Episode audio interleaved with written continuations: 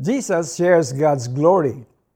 Kailan ka huling gumising sa umagang may magandang view ng ulap at tanaw ang mga bulubundukin? Isang gabi ay tumingala sa ulap na puno ng bituin, may buwan, at may bonus na shooting star. Kailan ka huling nagpunta sa beach o sumisid sa ilalim ng dagat? Talaga namang mabibigani ka at mapapapraise the Lord sa ganda. Indeed, you have seen a manifestation of God's glory. Mahirap ipaliwanag ang God's glory o ang kaluwalhatian ng Diyos, lalo na't hindi pa natin ito nakikita o nararanasan.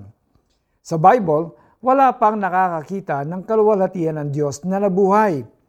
Nang hilingin ni Moses na makita ang Diyos, kabutihan niya ang dumaan sa kanyang harapan, ngunit hindi niya nakita ang kaluwalhatian ng mukha ng Diyos. Naranasan man ni Elijah ang presensya ng Diyos sa hangin, lindol, apoy at bulong ng Diyos pero hindi ang mukha ng Diyos. But Jesus, being 100% God and 100% man, have seen and shared God's glory even before the beginning of creation. Sa pagkakatawang tao ni Jesus, hinubad niya ang kalawalatian ng pagiging Diyos upang i-glorify si God by fulfilling His purpose of dying to save mankind.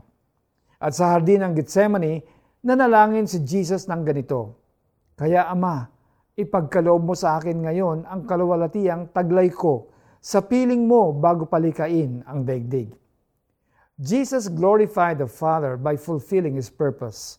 And surprisingly, sinabi ni Jesus na ibinigay rin niya sa mga nananampalataya sa Kanya ang kaluwalhatiang ibinigay sa Kanya ng Ama. Jesus shares His glory with us when we put our trust in Him and His perfect work at the cross. He also invites us to glorify God the Father with Him through our worship of God and the way we live. Tayo po'y manalangin. Panginoon, hindi po ako karapat-dapat na tumanggap ng inyong kaluwalhatian o ma-experience ito dahil ako ay makasalanan.